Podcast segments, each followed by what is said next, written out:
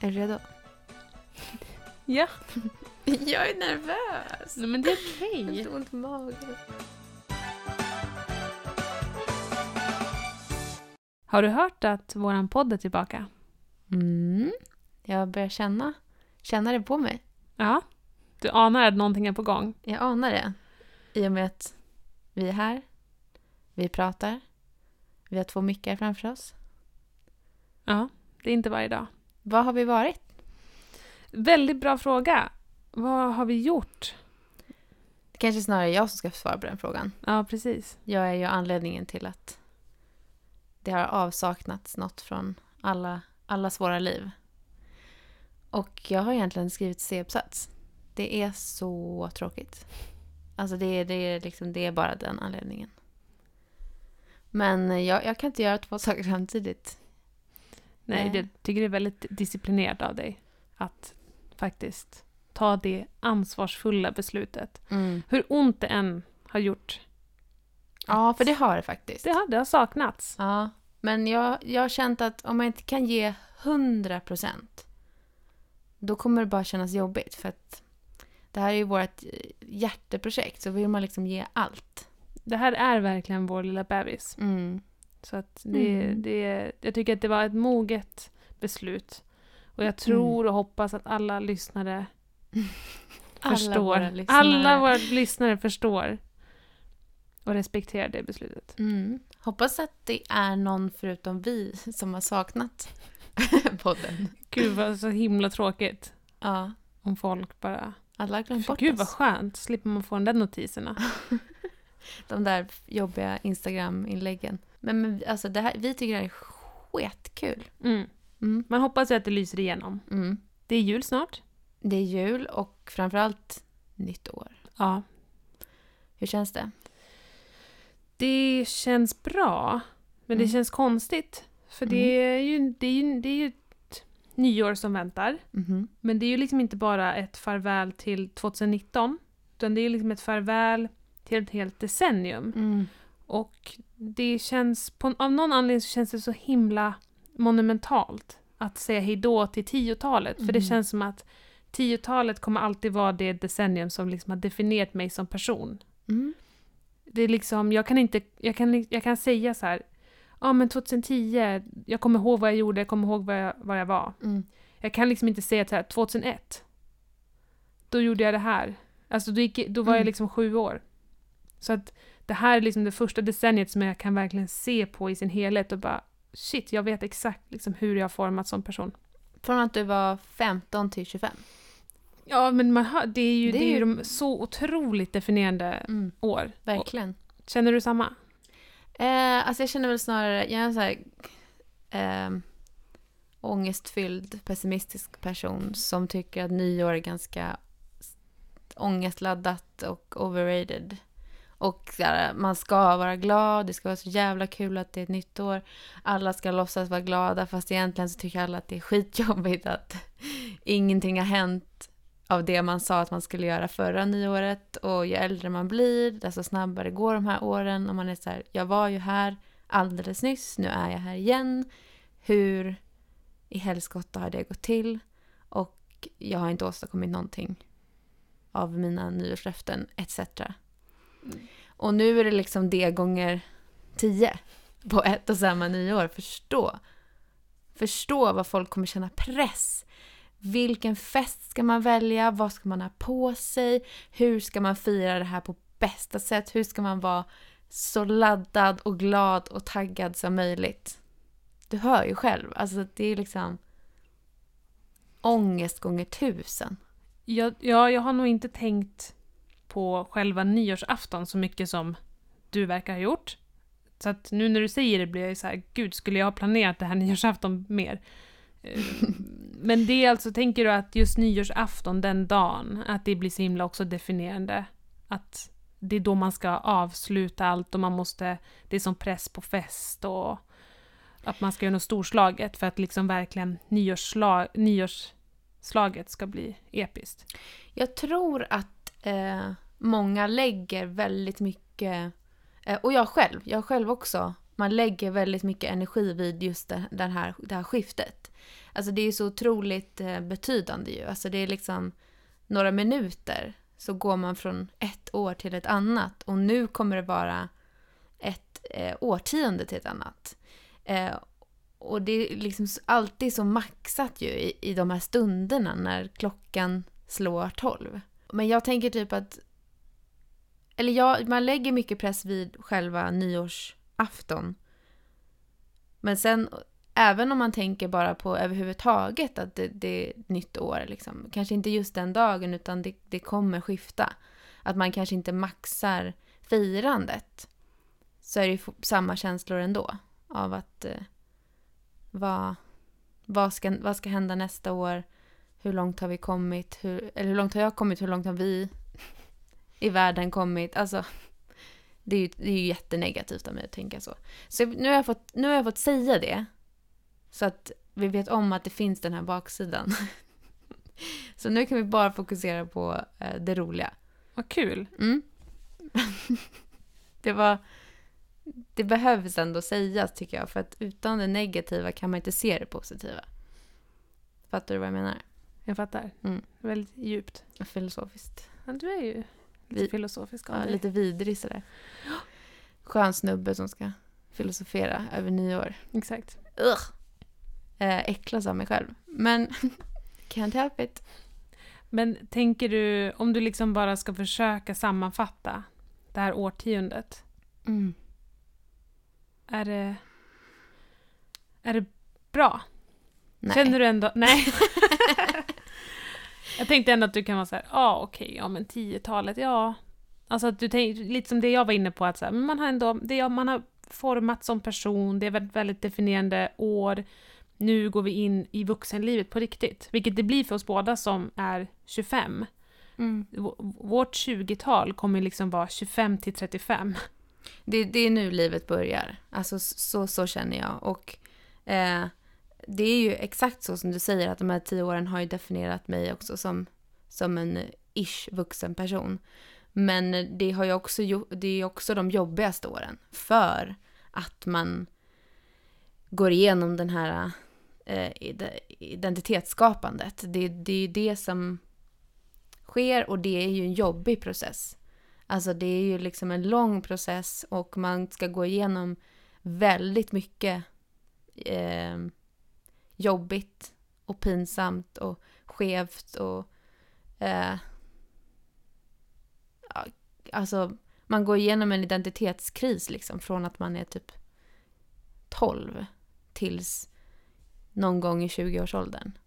Eh, för vissa lite tidigare, man kanske växer upp lite tidigare, för vissa gör det inte förrän man har fyllt 30 eller ännu senare. Men både du och jag känner ju liksom att nu kanske man börjar typ bli en rimlig person som Mm. typ kan tänka rimligt. Alltså, så att nej, alltså det är ju, det är ju jobbiga år. Alltså så här, man bara 2010, då var jag en jobbig person, 2011 var jag en jobbig person, 2012. Ehm, och det här, det som är roligt med, med det här är ju att man kan tänka på, på, på de här åren som har definierat en utifrån kultur. Och det tycker ju vi är väldigt roligt. Eh, samtidigt som man liksom, när man ser en film som man vet att man såg på bio eller en eh, låt som man lyssnade på så kommer man ihåg att för fan, just det, det var ju den personen jag var. Eh, det är inget, alltså jag blir inte stolt när jag tänker på hur jag var som 15-åring. Men det kan ändå vara lite kul för att man kan fokusera på de här kulturella eh, sakerna som ändå gör att man minns den tiden. För så är det ju med liksom med film och tv och musik. Det, det finns ju minnen i de här som väcks till liv igen när man återupplever dem. Så när man fick det här äh, notisen om att vara Spotify Wrapped, Mm. vad tänkte du då? Gick du igenom den här, det här som jag beskriver? Ehm, ja, precis. För att det kommer ju, Spotify skickar ut varje år en så här, här är en sammanfattning av ditt år. Och jag brukar alltid gå och kolla, tycker det är väldigt roligt. Och så här, ja, vilka låtar man lyssnat på, vilken artist och sådär. Och sen i år så bara det kändes som att det kom utan förvarning. Så bara, "Åh, och här är allt du har lyssnat på i, i det här decenniet. Mm. Det här artisten du lyssnar mest på. Den här artisten har definierat ditt årtionde. Då blev det som att, oh wow, Mm. vänta jag är inte redo. Så att, jo men jag gick in direkt och kollade. Jag tyckte det var väldigt, väldigt kul. Men också så här, gud att det finns så mycket data om mig att det här lilla programmet bara kan så här, du, du, du, du, du, du. Mm. Så det här är du i musik. Mm. Det är lite läskigt. Så du har alltså haft Spotify sedan 2010? Mm, Mm. exakt. Gud vad spännande. Ja, så att det är ju väldigt roligt Mm. att mitt Spotify, den kan verkligen, det är det jag menar, det finns data från Mm. alla mina, från hela det här årtiondet. Mm. Så den kan verkligen så räkna ut att, ja men den här artisten definierar det här årtiondet. Så himla roligt. För mig var det eh, lite synd för att det finns liksom 2010, 11 och 12. Sen 13, 14, 15 så är det tomt. Okej. Ehm, jag måste väl ha liksom bytt Spotify-profil Mm. eh, och sen bytt tillbaka till min gamla. Eh, och då finns ju inte den datan. Och det tyckte jag var jättetråkigt för jag hade verkligen velat se vad jag lyssnade på då. Ehm, så man märker ju också att man, när man inte får det här, så saknar man ju det. Jag hade velat veta vad jag lyssnade på 2014. Men låt oss höra, alltså vad, vad har du lyssnat på då? Ja, men om vi börjar med i år då, så har jag en eh, artist Mhm. som jag tror att du känner igen. Okej. Eh, eller vi får ju se. Oh, Om, vi kanske ska gissa. ja, gissa. I år. I år. Mest lyssnade artist. En artist, En artist. inte ett band. Det säger jag inte. Beyoncé. Absolut, hade kunnat vara. Ed Sheeran. Nej. Båda de två är på min topp fem. Det är så? Mm. okej. Eh, nej, men jag vet inte, säg. Eh, säger namnet Bear McCreary. Eller McCreary. Nej. Säger Outlander det något? Ja! Outlander soundtrack. Det här är alltså kompositören Just till det. Outlander-soundtracket. Och alltså, det här är sjukt, men jag har lyssnat 31 timmar. Åh oh, jävlar! Men då är det så ska jag säga också att jag har läst Outlander-böckerna det här Just året. Och när jag läser böcker så brukar jag på musik. Och nu när jag läste Outlander-böckerna så hade jag ju såklart på Outlander-soundtracket. Mm. Så det är inte så konstigt, men det var lite så här antiklimax. Jag bara, Mm. ja, okej. För Ja, att det är såklart att det är det. Det Mm. är jag på Mm. liksom bara rullandes. just det. Ja, men vad kul. Mm. Eh, min mest spelade artist är, det är en grupp egentligen. Som heter Laney. Eh, och jag har lyssnat sex timmar på dem. Laney. Mm. Det är en så här em, elektronisk popgrupp av tre snubbar. Um, alltså, jag tycker bara de gör skön musik. Eh, och jag får ganska mycket inspiration av dem till min egen också. Så att det är väl därför jag har lyssnat på dem eh, mest, Mm. tror jag. Hade du några liksom, kanske mer kända artister på din topp fem? Ja, jag hade väl en årtiondets artist som jag tror att du skulle kunna gissa. Harry Styles. Faktiskt inte. Charlie Puth. Ja. Ja. det är liksom... Han, var, han hade den mest spelade låten 2016 och sen hade han, var han en av de mest spelade artisterna även i år och jag har liksom lyssnat honom, på honom från 2016 till nu.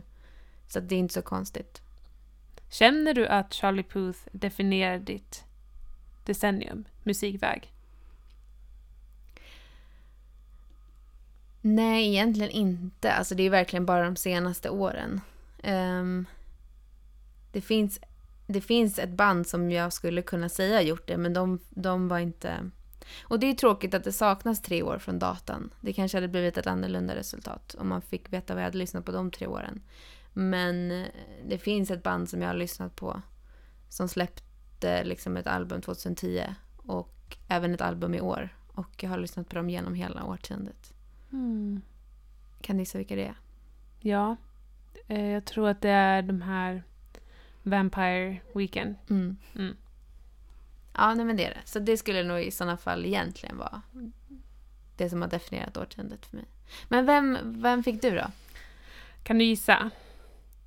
Ed Sheeran? Nej. Det är en svensk. Oskar Lindros? Nej.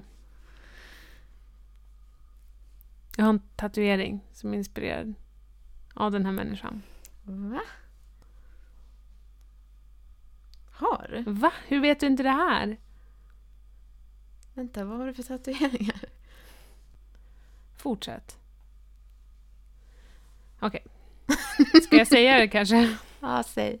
Håkan Hellström! Oj, oj, oj, oj, oj. Fortsätt. oj Oj, har du lyssnat något på Håkan Hellström? Inte så mycket, nej. Nej. Nej, men då var det inte så konstigt kanske. Han har inte definierat mitt årtionde. Nej, men jag är inte överraskad. Det var väldigt roligt, jag gick igenom så här 2010, 2011, 2012 och så var det verkligen Håkan Hellström, Håkan Hellström, Håkan Hellström. så att, alltså jag är inte förvånad. Han, ha, alltså ja, om jag själv skulle komma fram till någon som har definierat mitt årtionde så är det Håkan Hellström. Mm. Även om jag inte längre lyssnar på honom Mm. så mycket. Mm. Eh, Jag lyssnar på honom av, av nostalgiska skäl. Mm. Men inte så att jag liksom är ett ja, lika Mm. troget fan på det sättet. Men liksom majoriteten av årtiondet har jag ändå... Mm. Fattar. Ja. Ja. men det hade jag kanske kunnat gissa mig till. Ehm, men sen var det ju en annan eh, kategori som var årets låt. Mm. Det här, jag fick ett ganska, alltså ganska pinsamt resultat. Alltså, så ska jag ju inte säga, för att jag har ju obviously lyssnat på den här låten sjukt många gånger. Men det är inte något, alltså det är inte så coolt. Det är, det är en så här guilty pleasure-låt, förstår du? Mm. Vilket är ju jättetöntigt egentligen att bry sig om. För alltså, gillar man en låt så gillar man en låt. Ja, Men jag har samma. Mm. Vad fick du då? Jag fick eh, Soldi. Det var ju inte pinsamt, den är ju Ja. skitbra. Den är skitbra men det är också så Eurovision, jag vet inte. Men det är alltså Italiens bidrag från årets Eurovision. Med Ma- Mahmoud. Mm. Eh, ja, jag har ju uppenbarligen lyssnat på den extremt många gånger, men den är Mhm. jättebra, jag gillar den. Mm. Ska jag säga vad min blev? Ja, d- ja. Det är en låt som heter Words med Molly Hammar. Va? Det är Benjamin Ingrosso som har varit med och skrivit den. Alltså jag vet inte hur det här har blivit, för jag, jag är såhär, va? Jag har inte lyssnat den. Den har ju typ släppts ganska nyligen. Jag tror inte att jag har lyssnat på den så många gånger. Men sen var det också ganska intressant, för de visar ju hur mycket man har lyssnat eh, alla år. Och liksom hur många timmar. Och det är helt, alltså min skala är liksom så här. Jämfört med vad jag lyssnade 2012 så är jag typ på 10% nu. Mhm. Så jag lyssnar ju inte ens i närheten av eh, lika mycket på musik som jag gjorde förut. Mm. Ehm, så jag har inte lyssnat på den här låten så många gånger egentligen. Men det är i alla fall den jag har lyssnat på mest. Jag skrattar för att det är så otroligt otippat, för jag tror jag aldrig hört dig prata om Molly Hammar. Eller hur? någonsin. Men alltså, jag menar inte är något illa om Molly Hammar, jag har aldrig lyssnat på henne. Hon är säkert jättebra. Ja, hon är svinbra. alltså. Benjamin Ingrosso är ju jättebra. Så att, men Det är bara otippat. otippat. Det är bara Sjukt jävligt otippat. Ja. Eh, men kul. Alltså, jag tycker hon är svinbra. Eh, och jag tycker den låten är också jättebra. Mm. Men jag bara, så många gånger kan jag väl inte ha lyssnat på den. Men ja, det har jag. Tydligen. Spotify vet. Lever du drömmen? Ja, men det gör jag. Nu när vi ändå pratar om musik Mhm. så kan vi ju gå över till det som är kanske tanken med dagens avsnitt.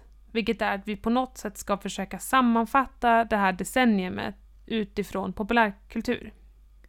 Och försöka att komma fram till våra favoriter från det här decenniet. Och musik är ju en av dem. Mm. Är du redo att ta dig an det här uppdraget? Jag tror det. Ehm, det, är lite, det är läskigt alltså. Ehm, för att det känns som att man kommer ändra sig så fort man har sagt det. Men vi, vi bara kör. Vi bara kör. Ja. Mm. Så nu är det liksom topp fem musikhändelser från hela decenniet. 2010 till 2019. Mhm. Men ska vi bara köra och så säger du en och så säger jag en? För de här är inte rangordnade utan nu har vi bara klumpat ihop en topp femma. Eh, utan inbördes ordning. Ja. Så du säger en så säger jag en. Det låter bra. Kör. Ja, men då vill jag börja med något från väldigt tidigt Mhm. det här decenniet. Mm. eh, redan 2010. Oj. Och det är Robins album Body Talk. Mm. Jag tycker att den kickade igång decenniet så himla bra och bara liksom en riktig käftsmäll. Det är sånt där album där alla låtar är perfekta, alla låtar är helt, alltså så välproducerade. Och det känns också som att det definierade Robin som artist, att hon verkligen fick så här, sätta sin stämpel på musikvärlden. Coolt. Mm. Bra motivering. Jag kan ju säga så här att jag har ju inte motiverat mina. Men då, då, kör, då får du väga upp liksom för allt som jag inte gjort. Eller så improviserar du en liten motivering. Det går inte. eh, men en av mina, jag nämnde ju Vampire Weekend. Eh, och som sagt så, de släppte ett album 2010 och det var då jag upptäckte dem också. Och sen har de släppt ett till och så släppte de ett album nu i år. Så jag tänkte att jag skulle ge en shoutout till det som de nu har släppt. Och det het- heter Father of the Bride. Och eh, precis som alla andra album som de har släppt så är det här en av väldigt få ehm, band eller artister som jag kan lyssna på alla låtar på ett album och tycka om. Och så har det varit med alla deras album. Och likaså det här nya. Som känns eh, superfräscht, superkul. De gör liksom inte samma sak som de alltid har gjort. Det är nytt varje gång. Och eh, ja, jag älskar dem. Det här är Ja. ett bra album. Tyckte det var en jättebra motivering. Ja. Ehm, ja, min nästa är också ett sånt här album som jag känner har definierat väldigt mycket av årtiondet Mhm. och satt sin liksom, prägel på i alla fall musiken för mig. Och det är Lana Del Reys album Born to Die Mm. från 2012. Vi har ju lite liksom, tudelade åsikter kring Lana Del Rey. Mm. Men jag tycker ju väldigt mycket om henne. Mm. Jag tycker att hon är väldigt, det är väldigt uppfriskande att höra hennes musik. Sen kan jag förstå liksom att det, det är lite samma samma. Men just det här albumet kände jag bara så här: wow, Mm. så grymt. Ehm, jag nämnde ju också att den som jag egentligen fick då som årtiondets artist var Charlie Puth. Som är en artist som är... Eh, ja, men det är lite, det är lite tudelat i liksom uppfattningen av honom också. För att han känns som en ganska jobbig, vidrig snubbe. Men, eh, och hans texter är helt fruktansvärda. Men hans musik eh, tycker jag så himla mycket om. Det är också en sån här guilty pleasure. Men obviously någon som jag verkligen, verkligen lyssnar på eftersom han blev årtiondets artist för mig. Eh, men eh, ja, jättedåliga texter eh, som jag inte kan relatera till och som jag inte liksom håller med om heller. Men själva musiken, det han gör musikaliskt. Och det här är också väldigt spännande för vi lyssnar ju du och jag på musik utifrån två väldigt olika perspektiv. Du fokuserar jättemycket på text. Jag hör inte ens texten när jag lyssnar på musik. Alltså jag, lys- jag tar inte in det överhuvudtaget. Um, utan jag lyssnar bara på liksom musiken, de musikaliska melodierna, harmonierna och produktionen typ. Och utifrån det så, så tycker jag att eh, han är väldigt cool. Eh, och han har eh, släppt ett album som heter Voice Notes. Som jag... Eh, alltså det är bara liksom poplåtar som är så, så enkla. Man behöver liksom inte tänka överhuvudtaget. Eh, och, och ibland är det så skönt att lyssna på sådana album. Eh, så det, det är ett, ett album som jag har lyssnat på väldigt mycket. Kommer du ihåg när vi var och såg honom Mm. på Fryshuset här i Stockholm? Ja, det var coolt. Det var coolt och då var ju en väldigt liten publik. Jag vet inte hur det skulle vara om han kom tillbaka. Jag vet inte om han är liksom ett household name eh, ens nu. Men då var det ju liksom Fryshuset, det var ganska, inte så stor publik. Jag tror absolut att han har blivit mer utav ett household name, i alla fall bland ungdomar, eh, nu än vad han var då när vi var såg honom. Absolut, så nu skulle han väl i alla fall köra i Globen tror jag. Mm. För det ska bli spännande att se när han kommer tillbaka.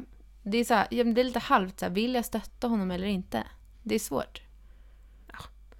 Alltså, s- det jag kan tycka med han är att han, han har inte gjort någonting vedervärdigt. Alltså han har inte gjort någonting som verkligen är typ att han har misshandlat någon. Sen, han har bara lite så här Skeva texter. skeva texter. Alltså det kan man ju tycka är så här, vad fan. Och så verkar han lite oskön framförallt. Mm, precis. Så att jag menar, Ja, det, är- men det är lite svårt. Ja. mm, Ehm, min nästa är någonting som vi båda delar tror jag. Mhm.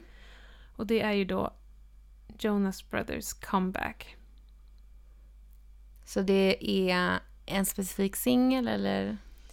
Mer händelsen av att de kom tillbaka och på Mm. sättet de gjorde det. Sen Mm. såklart singeln, Sucker. Huh. Men det var så otroligt Mm. stort. Deras comeback bara. Mm. Det, det som händelse och vi ska ju faktiskt gå och se dem i februari i Mm. Amsterdam. Mm, mm. Och jag ser så mycket fram emot det. Jag tycker att det är jätteroligt att de har kommit tillbaka och att de har gjort det på ett så himla snyggt sätt. Ja, det känns som att man, dock som att man kommer bli tillbakakastad till, inte ens det här decenniet, utan 2008. Mm, Och det känns ju lite halvt. det är ett tag sedan. Det är ett tag sedan. Men det ska bli kul, absolut. Ett sånt här album som verkligen, alltså som verkligen är så jävla bra. Det är ett album som heter Ten Love Songs. Mm. av en artist som heter Susanne Sundför. Och ehm, alltså, hon är ett, alltså hon är ett geni. Alltså jag inspireras så sjukt mycket av henne. Eh, och varenda låt på det här albumet är liksom för mig typ ett mästerverk. Ehm, och alltså jag relaterar ju till henne och inspireras av henne. Och det, det är bara ett sjukt bra album som... Ja, jag älskar det. Det behöver typ inte motiveras. Men jag tycker, alltså man borde gå och lyssna på det. För att hon är liksom helt fantastisk. Vi kommer ju såklart att länka till allt. Absolut. Mm. Så att då kan man gå in och kika där. Do it. Ja men bra val, jag håller med. Mm. Min nästa är faktiskt en musikvideo. Mhm. Ehm, Childish Gambino, This is America. Ah. Alltså jag tittade på det, jag hade ju, det här var en av de första som poppade upp när jag bara musikhändelser, 2010-talet och bara This is America. Mm. Och jag tittade på den på vägen hit faktiskt bara för att så här, få återuppleva det. Och det- alltså det är så otroligt bra. Och det, jag tyckte det var så fint också att, att ha den i här, den här kontexten för att den känns, hela budskapet med den musikvideon, med den låten är också så otroligt definierande för vårt årtionde och framför allt för liksom vår generation kanske och det, det samhälle som vi har levt i Mm. de senaste tio åren. Och jag bara... Jag kommer ihåg när den kom, jag bara tittade på den om och om och om igen och bara det, det, det är så otroligt mycket, många lager. Mm. Ja, fantastiskt. Vad fint att du valde någonting som kanske inte var så jättepersonligt utan mer bärande av lite mer mening än bara vad som är liksom individuellt viktigt eller Mm. betydande. En musikhändelse är en artist som jag upptäckt och typ hela världen har upptäckt det här året. Eh, det här är också en artist som jag fick eh, av Spotify Wrapped att jag bondat mest med i år. Vilket betyder att jag har lyssnat på, jag tror det betyder att jag har lyssnat på flest låtar från, från mest, flest olika album. Gud vad det blir rörigt, men förstår du vad jag menar? Jag fattar. Mest spridning typ. Eh, och det är en artist som heter Lizzo. Ehm, och alltså när, jag, alltså när jag såg henne och hörde henne, men framförallt såg henne på YouTube för första gången, så blev jag helt knockad. Jag tycker hon är helt fantastisk, så jävla cool och en så himla bra förebild. Um, hon är bara svinball och hennes låtar är skitcoola. Ehm, jag följer henne också på Instagram. Hon är en bra förebild även där. Det är bara, alltså för mig så himla roligt att jag och nu världen vet vem hon är. Och hon verkar ju liksom fullkomligt ha exploderat. Ja, jag tycker verkligen att du ska ha cred för att du pratade om henne alltså i en av våra första avsnitt, vilket är liksom början av året. Mm. Och då hade jag ingen aning om vem hon var. Och sen, det, sen tog det några, några månader och sen bara, som du säger, exploderade det. Mm. Det är så roligt tycker jag. Eh, och eh, ja, men jättekul att, att, att jag också kanske var en av de första i Sverige, i alla fall bland mitt eget umgänge. Absolut inte en av de första liksom av, av all, men i, i, liksom i min krets. För att jag försökte liksom säga så, men den här Lizzo, är inte hon fett cool och alla bara who? Och sen, ja men som du säger, så det gick så jävla snabbt. Nu är hon ju överallt, känns det som. Och hon är värd det. Min eh, sista då, det är faktiskt, om, om, nu sa vi att det inte var rangordning, men det här är den ultimata ettan, Okej. oavsett. Och eh, det är Lemonade av Mm. Beyoncé. Hela albumet, hela konceptet, hela eh, allting. Mm. Allt det visuella, allting.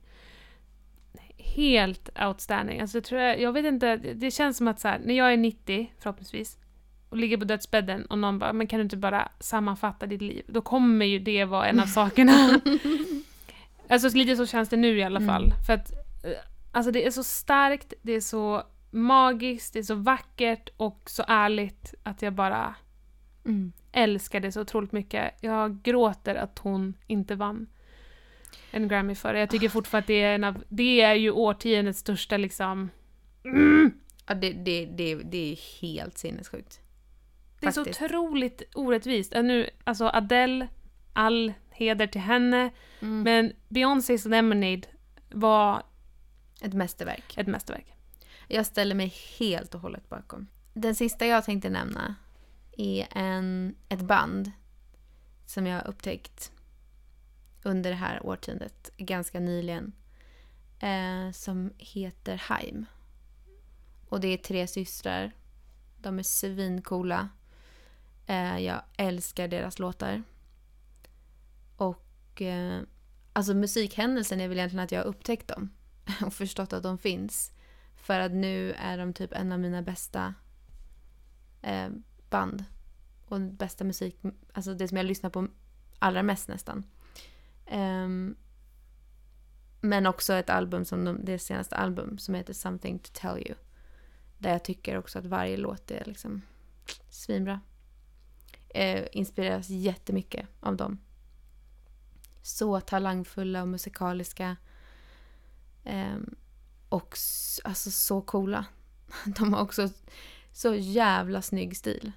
Så de är också liksom fashion-wise stor inspiration. Bra val. This group are quite simply one of the coolest rock bands on the planet. It's Haim! Alright, men något annat som ju är bärare av väldigt mycket minne, minnen och betydelser är ju film. Oh ja. Och film har vi kollat på mycket. Från att vi var 15 till och med nu. Eh, så jag tänkte att vi också gör ju en självklart... Va? vi gör ju självklart också en topp 5. Vi, jag tror vi båda har gjort en topp 10, men vi kör bara topp 5 här och sen kan vi göra resten av listan sen på Instagram. Men jag tror att du har rangordnat dina. Det har inte jag gjort. Jag fick sån jäkla ångest när vi skulle göra våra topplistor av kändiscrushes. Att jag gör inte om det. Det var, det var jobbigt för mig alltså. Eh, Så jag har gjort något helt annat och om jag inte hade gjort på det här sättet så skulle inte jag ha kommit fram till ett resultat. Så jag har valt ut en, en film från varje år. Bara en. Och sen så kommer jag bara säga de topp fem av dem. Men eftersom du har gjort en rangordning så kan ju du köra. Från din femma till din etta. Alright. Gud vad spännande. Jaha. Ja men eh, nummer fem. Mhm. Her. Eh, 2013. Ja, det här är ju alltså Joaquin Phoenix i eh, huvudroll. Utspelar sig liksom i en, i en snar framtid. Väldigt mycket fokus på teknologi och ehm, artificial intelligence och hur vi liksom, hur det påverkar vårt samhälle. Ehm, ja, handlar om en man som blir kär i sitt operativsystem. Alltså den här filmen, jag vet när jag var och såg den på bio, att jag blev helt knockad. Jag tyckte den var så vacker och fick mig att tänka så himla mycket och fick mig att verkligen bara, jag måste se den igen. Cool. Nummer fyra är faktiskt en film från i år, Okej. vilket jag tyckte var roligt. Kan du gissa vilken? Joker. Utan tvekan. Jag, jag, jag sa det när jag kom ut från bion efter att ha sett eh, Jokern, så där jag bara, det här är årets film, livets film, liksom, ugh. Mm. Nu kanske jag har tonat ner lite liksom, men fortfarande så otroligt bra. Eh, Har du tonat ner det? ja, men alltså, det är inte livets film, jag kan ju ha lite perspektiv. Den är inte nummer ett. Okej, jag fattar. Mm. Alltså jag tror du menar att du tonar ner i beskrivningen. Det lät snarare som att du hade överdrev det i din beskrivning. Men Nej, jag menar bara att kanske när jag kom ut från att ha sett den så var jag ju så lyrisk att jag bara, det här är den bästa filmen som någonsin har gjorts. och Nu, har jag du... satt det i perspektiv. Jag förstår. Mm. Men den är fortfarande topp fem. Den är Mhm. nummer fyra. Helt outstanding film. Också Joaquin Phoenix. Sjukt. Sjukt, men han är bra. Ska jag säga något pinsamt? Mm. Jag har inte sett filmen. Alltså jag tror varenda person jag har sagt det till har varit ett så här äcklat chockstil, chock, chocktillstånd. Eh, jag har inte haft tid att gå på bio, men jag tror att hade jag sett den, jag förstår, jag förstår ju att det verkar vara en väldigt bra film. Jag tror att om jag hade sett den kanske den också hade varit med på min topp fem. Mm. Men då har du något att se fram emot. Mm. Okej, Min nummer tre är faktiskt en film som vi såg tillsammans. Och vi hade en väldigt fin filmstund tyckte jag. Mhm. Det är en film från 2016. Okej. Moonlight. Right. Jättefin film. Det, det eh, behövs inte säga så mycket tror jag. Ot- Otroligt vacker, välskriven. Mm. Mm. Ehm, nummer två. Om, Gud så spännande. Ja. Det här tror jag, eh, om det inte har förändrats den senaste månaden så har du nog inte sett den här heller. Okej. Eh, men det är en film som jag har pratat väldigt mycket om. Jag har varit väldigt lyrisk över den här filmen. Och det är Get Out. Ja. Den visste jag skulle vara med på din topp faktiskt. Mm. Mm. Alltså den, det är ju Jordan Peele då som har skrivit och regisserat. Eh, Daniel Kaluuya i huvudroll som jag älskar. Alltså den filmen är en sån käftsmäll att man inte kan hantera det. Mm. Jag har sett den så många gånger, man hittar alltid nya saker som man inte har sett. Den är fylld av liksom ledtrådar, den är ett otroligt välskrivet manus som vann en Oscar, vilket jag är jätteglad för. Liksom en perfekt mix av alla möjliga genrer. Jag bara älskar det. Helt fantastiskt. Mm. Och nu nummer ett. Drrrr. Kan du gissa? Nej fy fan, det vågar jag inte. Mm. Det här är ju... Jag har ju varit en filmälskare liksom hela mitt liv. Mm. Och alltid tyckt att det varit jättejobbigt när folk har frågat Åh, vad är din favoritfilm? Mhm. För det är en film, det är en sån där fråga som man typ inte ska kunna svara på. Men sen den här filmen släpptes så har jag bara kunnat svara på den frågan. Så det här är liksom inte årtiondets film, det här är liksom min favoritfilm. Of all time. Och det är Interstellar.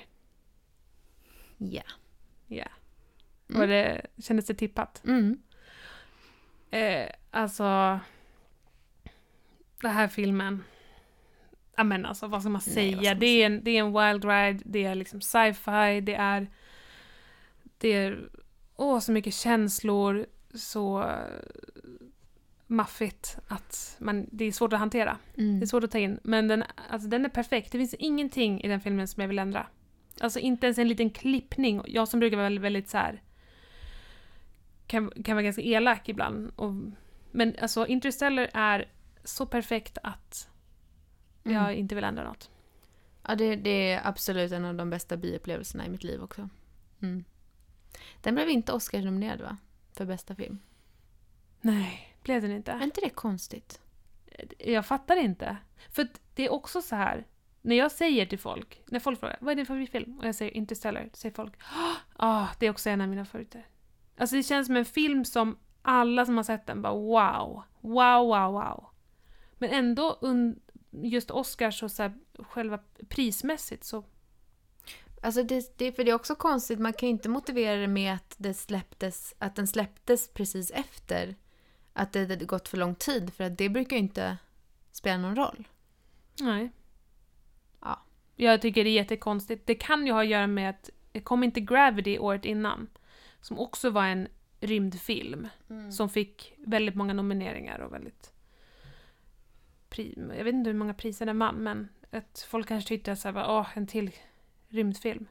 Men jag har också gått igenom en del listor inför det här poddavsnittet och den var inte med på särskilt många heller. Konstigt. Mm, jag har väldigt svårt att förstå det faktiskt.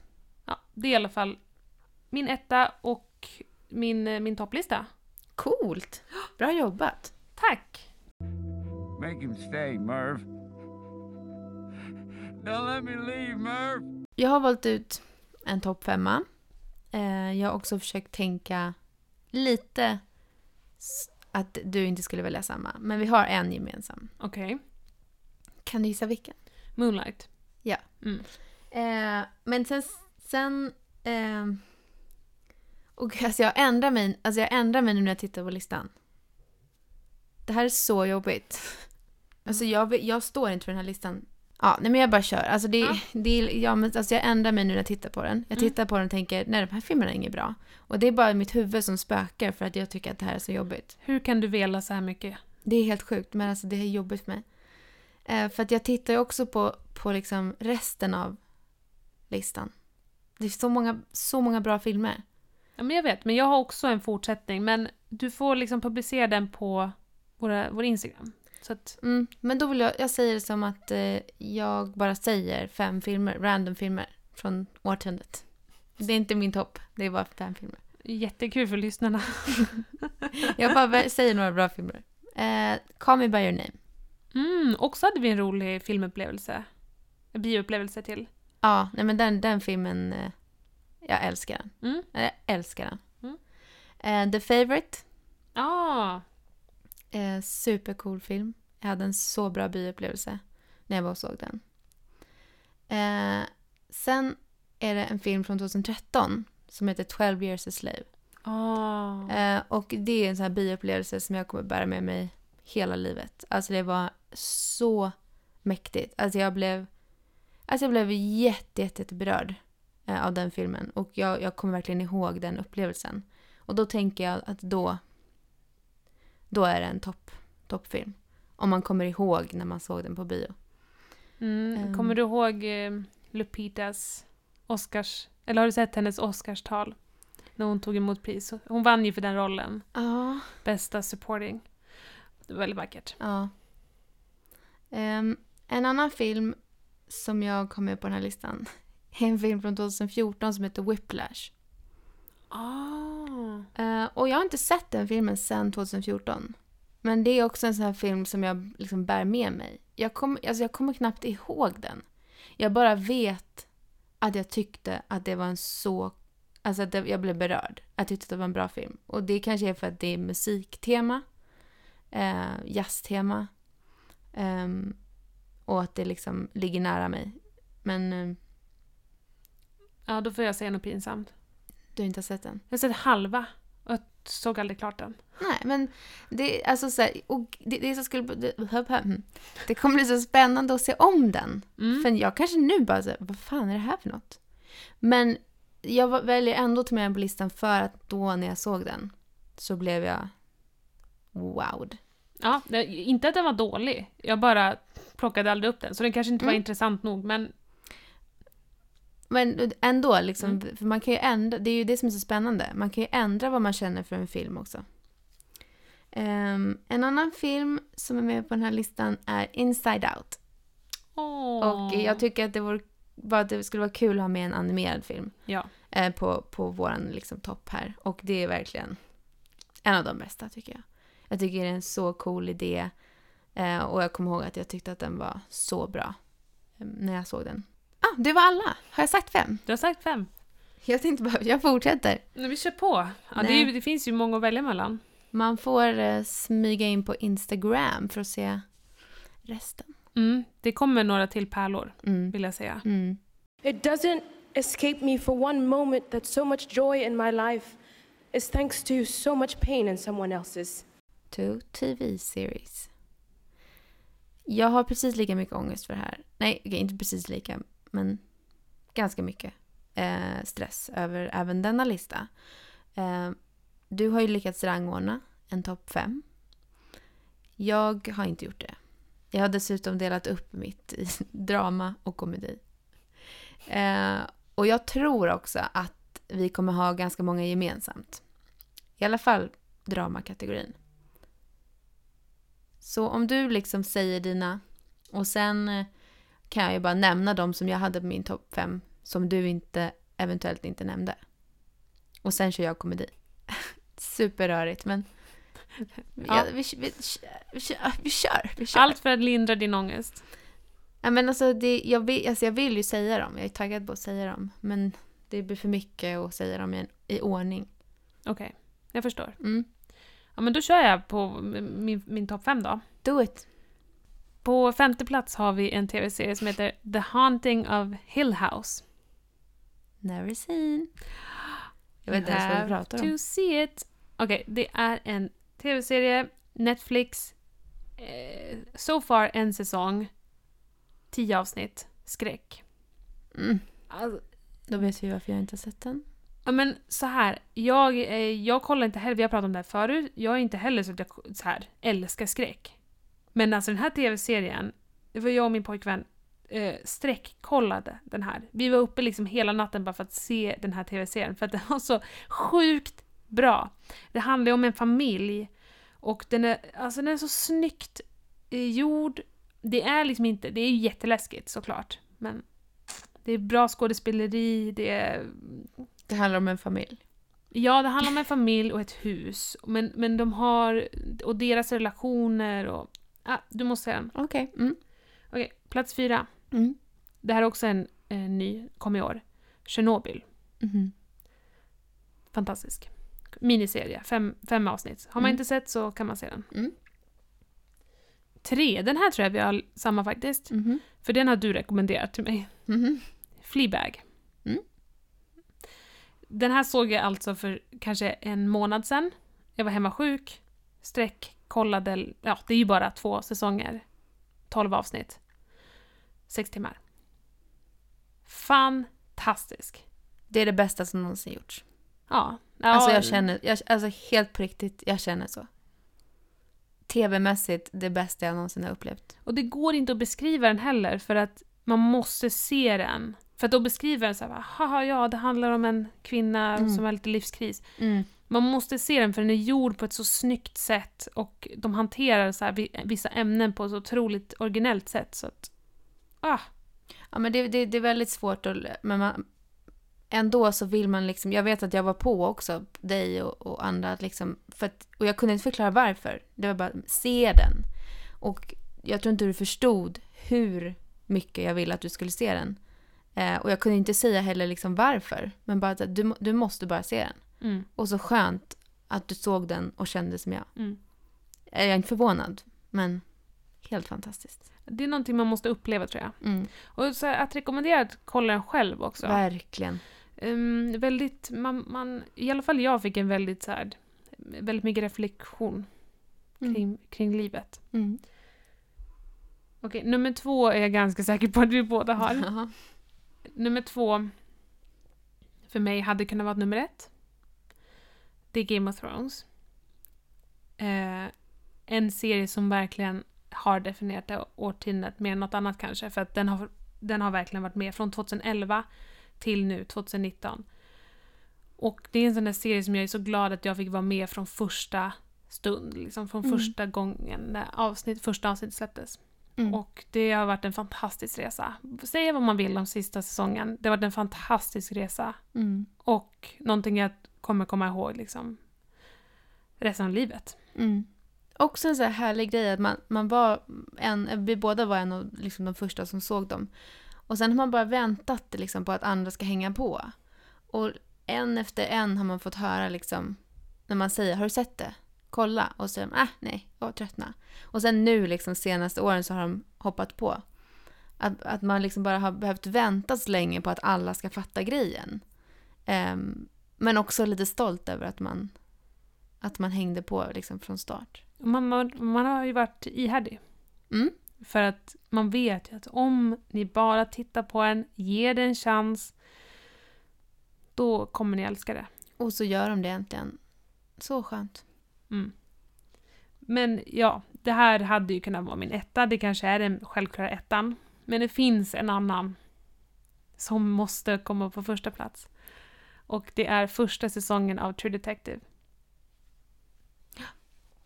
vilket är det bästa som någonsin har gjorts och som troligtvis någonsin kommer att göras tv-seriemässigt. Och bara säsong ett. Jag måste få tydliggöra det. De är ju fristående. Så att Mhm. säsong ett. Jag kan se om den otaligt många gånger. Och den är lika bra. Jag har Ah. inte tagit mig igenom första avsnittet än. Alltså jag, jag överdriver inte. Så att det är verkligen ett stort tips.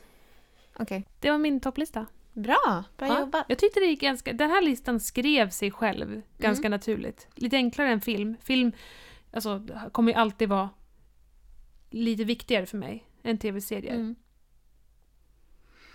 Mm, eh, min dramalista.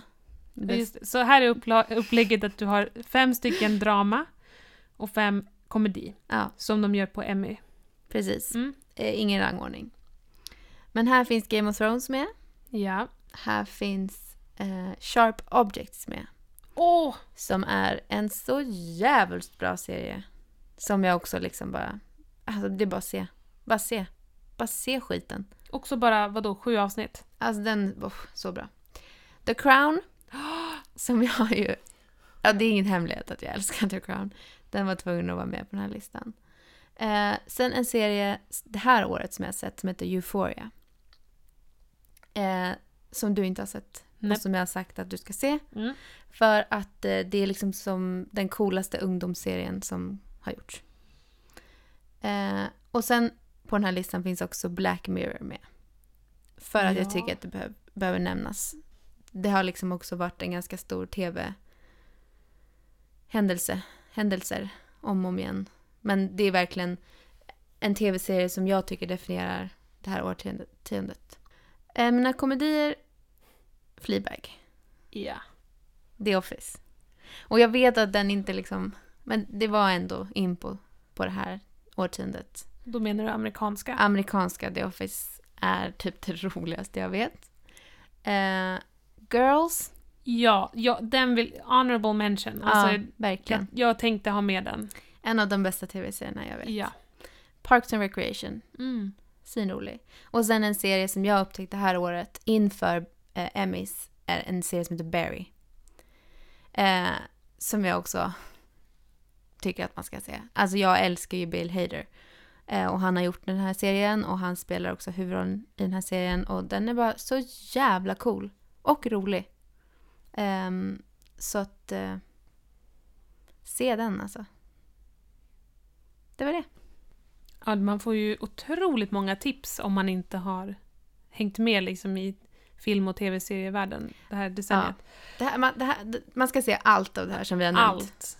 Allt ska man se. Allt är ju fantastiskt. Mm. För att eh, om vi båda konsumerar ju så otroligt mycket tv-serier och eh, filmer. Att man vet ju, om, om vi har valt ut någonting och vara med på topplista så är det ju verkligen något vi tycker är fantastiskt. För det finns ju så otroligt många tv-serier som jag har sett som är jätte, jättebra och som jag hade kunnat nämna. Dessutom så står vi båda bakom varandras tror jag. Ja, jag tror inte gud. det finns någon som jag har nämnt som du inte håller med om, eller tvärtom.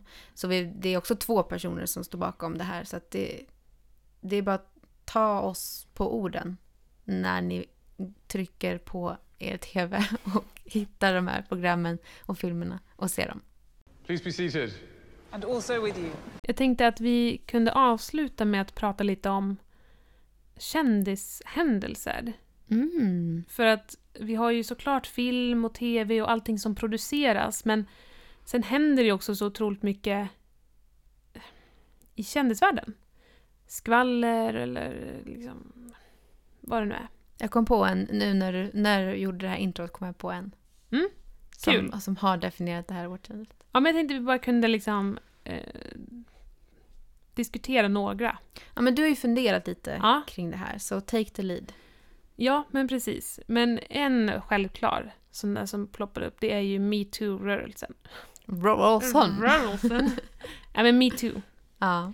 Harvey Weinstein, kanske framförallt om man ska prata populärkultur. Mm. Alltså det är väl någonting som man kan tänka sig kommer definiera årtiondet liksom i framtiden.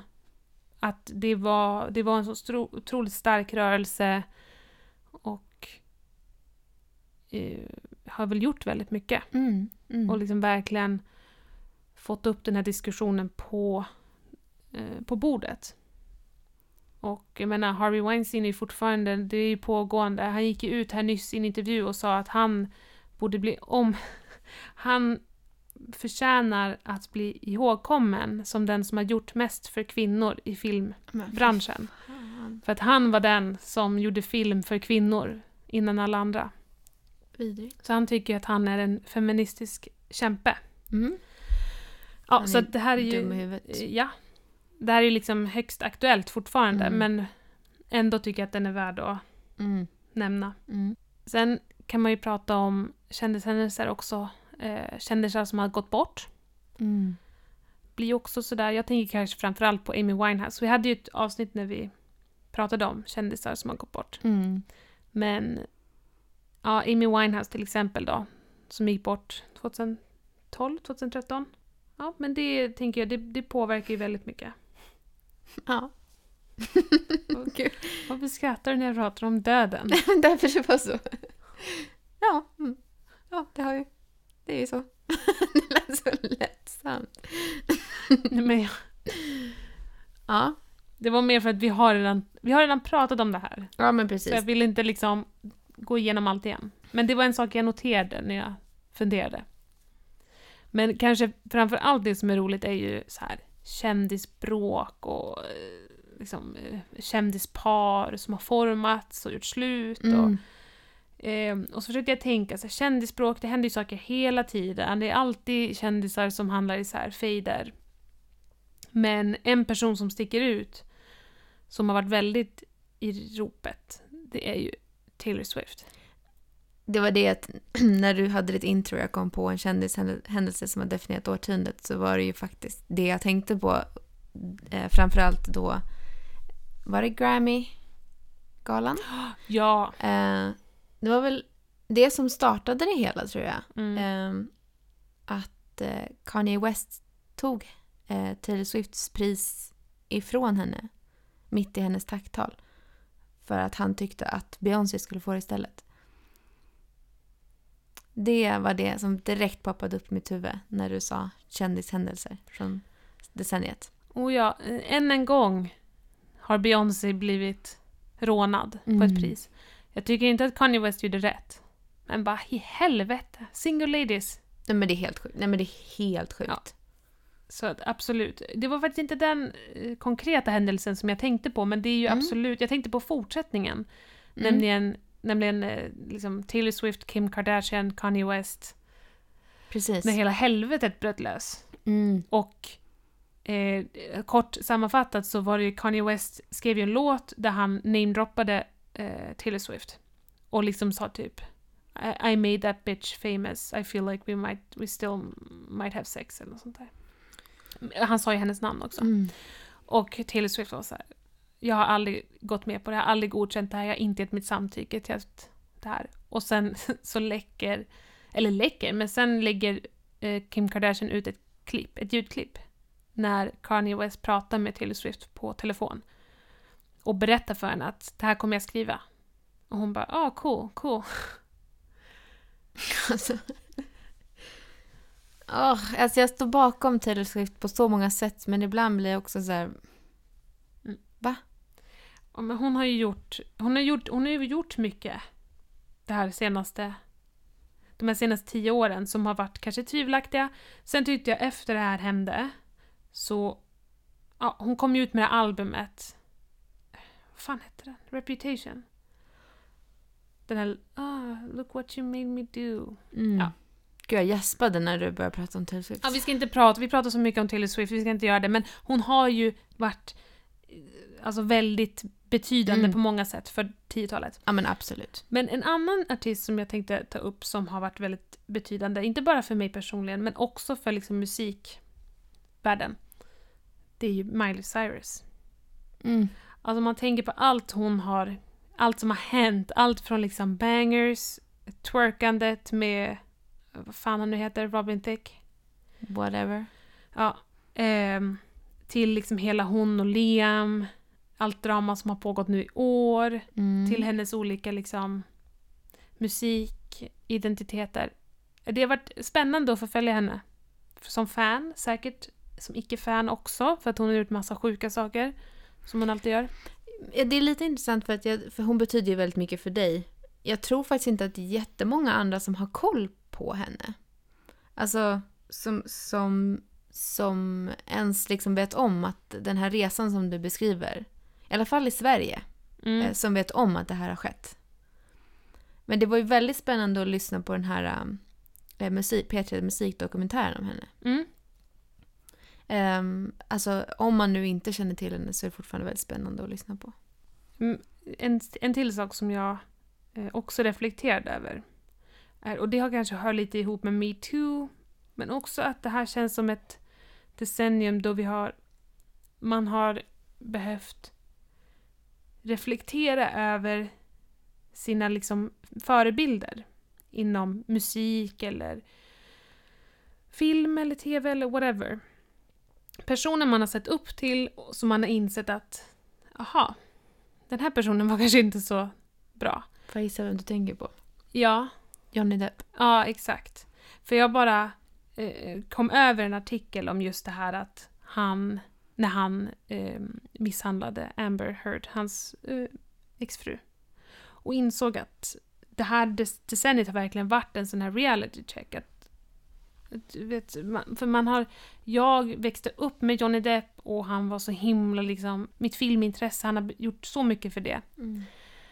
och varit jätteviktig. Men att jag nu har behövt så här, ah, Mm. inte längre.